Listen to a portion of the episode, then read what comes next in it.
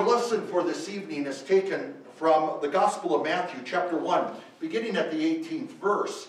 This is the Christmas story as found recorded in the Gospel of Matthew, and you'll notice that this isn't directed towards Mary, but rather to, towards Joseph.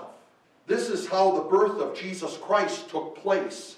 His mother Mary was pledged in marriage to Joseph.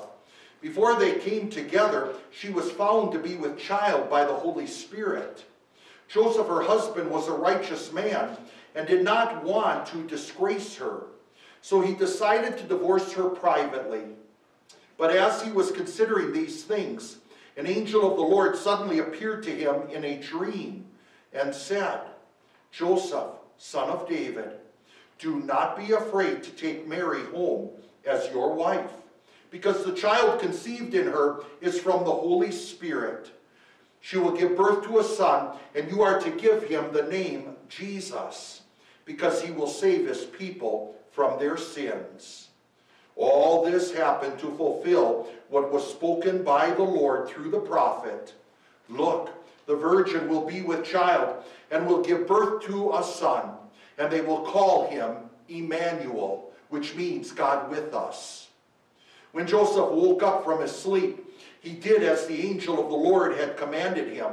He took Mary home as his wife, but he was not intimate with her until, he, until she gave birth to her firstborn son, and he named him Jesus. This is the word of the Lord. Grace and peace to you from God our Father and from our Lord and Savior Jesus Christ. Amen. Our text for consideration is found recorded in the, the, very first book of the Bible, the book of Genesis. We read from chapter 49, verse 10. The scepter will not depart from Judah, nor the ruler's staff from between his feet, until the one to whom it belongs comes. He will receive the obedience of the peoples. This is the word of the Lord. Dear brothers and sisters in Christ, once again, I wish you all a very Merry Christmas and always thinking of the very angels themselves when Jesus was born. And they announced to the shepherd, and in fact, it was one angel that had announced but a whole glory full of angels appeared as they announced to the shepherds that the Christ, who is Christ the Lord, is born.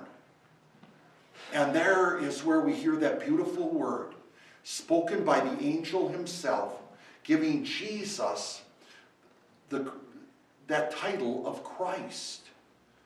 And we know the word Christ is the Hebrew word for Messiah, both words meaning anointed one. And again, there were three offices that required anointing by oil. So when Jesus is called the anointed one, he came to be our Savior, serving as prophet, priest, and king. And the opening words that we hear of the Messiah being the king actually occurred when Jacob, remember Abraham, Isaac, and Jacob, who had 12 sons, decided to give them his blessing before he would die. And one of them would receive the blessing of the Messiah, the Savior. So whose line would it be through? You would have expected it would be through the oldest one, that was Reuben, or maybe the youngest one, which was Benjamin. Or, or for sure, the promise would be given to Joseph because there's so much written about Joseph. He ended up becoming second in power of all of Egypt. Certainly, the Messiah would come through him, but instead, it would come through the fourth son. And we actually have very little information about him.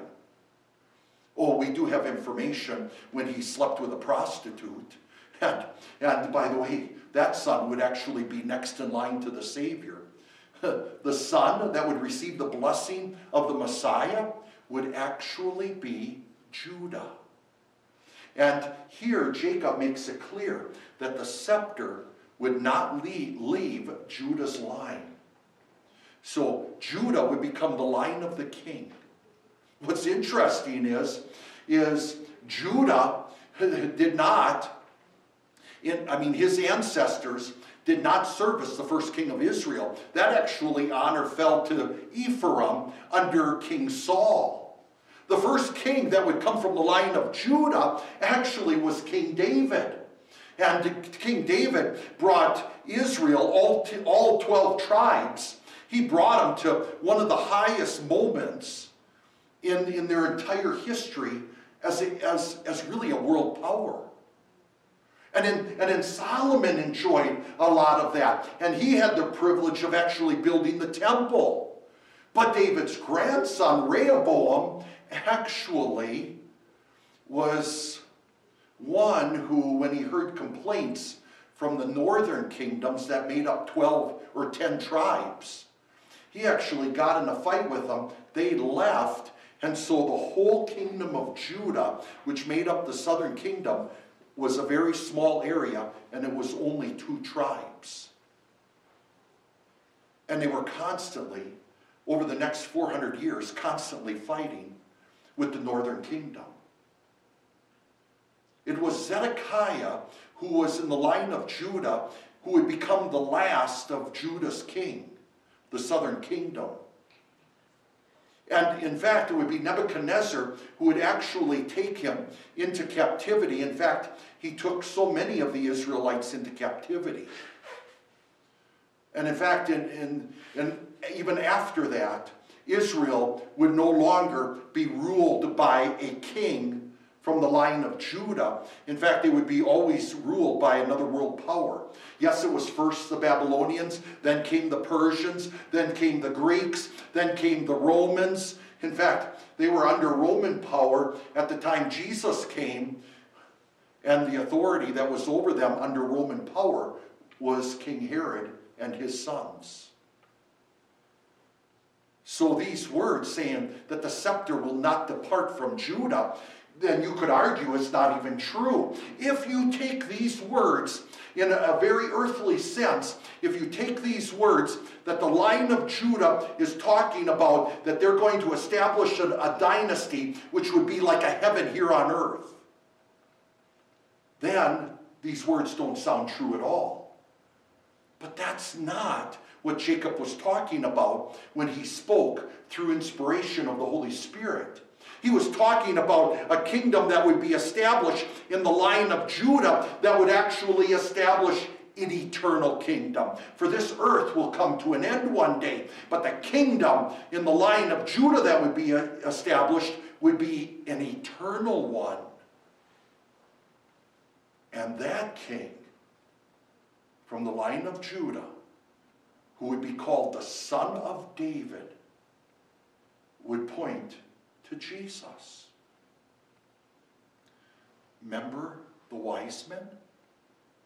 They would come to Jerusalem to ask, Where is the King of the Jews? And they came when they saw him, bringing him those beautiful kingly gifts, and worshiped him as their king, recognizing he wasn't just the king of the Jews, he was the king of all nations and all people. Oh, re remember what was, what was said even at the time of Pilate when Pilate asked him, Are you a king? And remember what Jesus replied? Yes, he is a king, and his kingdom is not of this world. So, what would be his kingdom? It would not be found on a, might, on a map. It would not be established by military power. It would be a kingdom where he rules in people's hearts by his word. And this kingdom would be established in justice and in righteousness. But in order to establish it, we needed a king who was obedient. And we speak of his obedience as being active and passive, actively keeping the word of God perfectly for us because God the Father demanded the satisfaction of righteousness in order to be saved, which Jesus did for us. But he also demanded the satisfaction for justice. So, in a passive sense, we needed a Savior who would go to the cross and offer himself as an atoning sacrifice for the sins of the world, which is exactly what Jesus did. He is truly the Lamb of God who takes away the sin of the world. And by his obedience, then, he established what we desperately need, and that is the satisfying of the demands for righteousness and justice. And this is why our Savior had to be fully God and fully man in one person. And because of his sacrifice on the cross, where he did not remain, but he rose from the dead and conquered death itself, we have a king who, unlike any other king, defeated the enemies we desperately need destroyed. He, in paying for our sins on the cross, defeated the enemy of sin itself. Yes, we still struggle with our sinful nature, but the victory is won in Christ, who won for us the forgiveness of sins. We needed someone who would conquer death itself and give us life after death. And we have a Savior who gave his life and died, suffering even hell itself in our behalf so that we would have life and life eternal.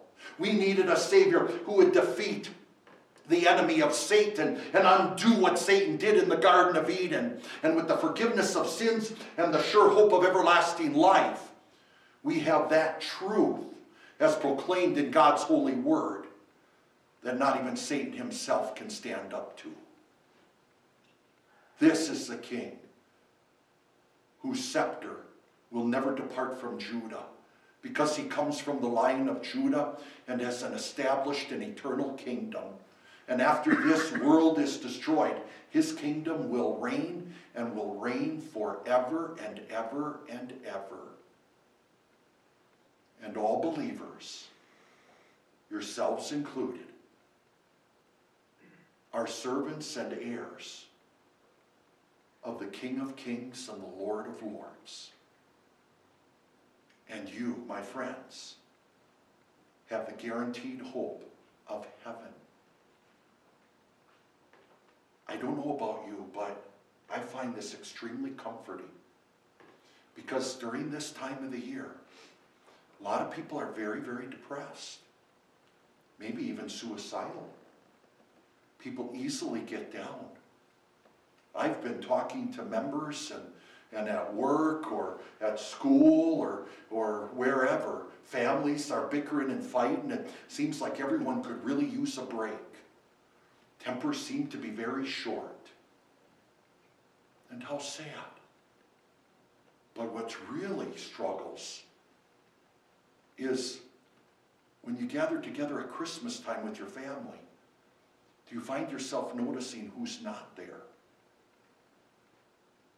You celebrated it with maybe mom, dad, but the Lord took them home. But they're not here. And you think of all the traditions they had, and, and some of them, you know, as you raised your own family, and some of them you incorporated, and, and they're not there.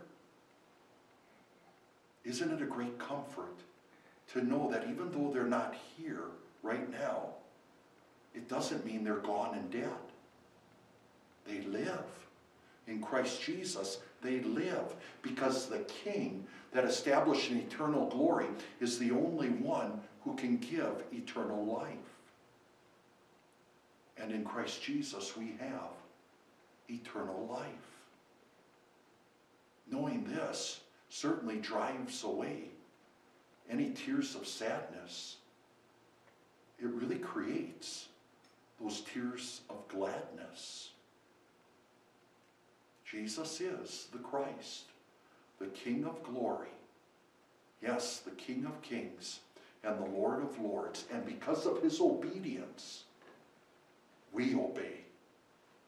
Because the obedience belonged to him. And he became the Savior of all nations, and therefore all nations in Christ Jesus obey him. And we obey him as his servants, recognizing what he has declared us to be We're not simply sinful human beings. We struggle with that sinful nature.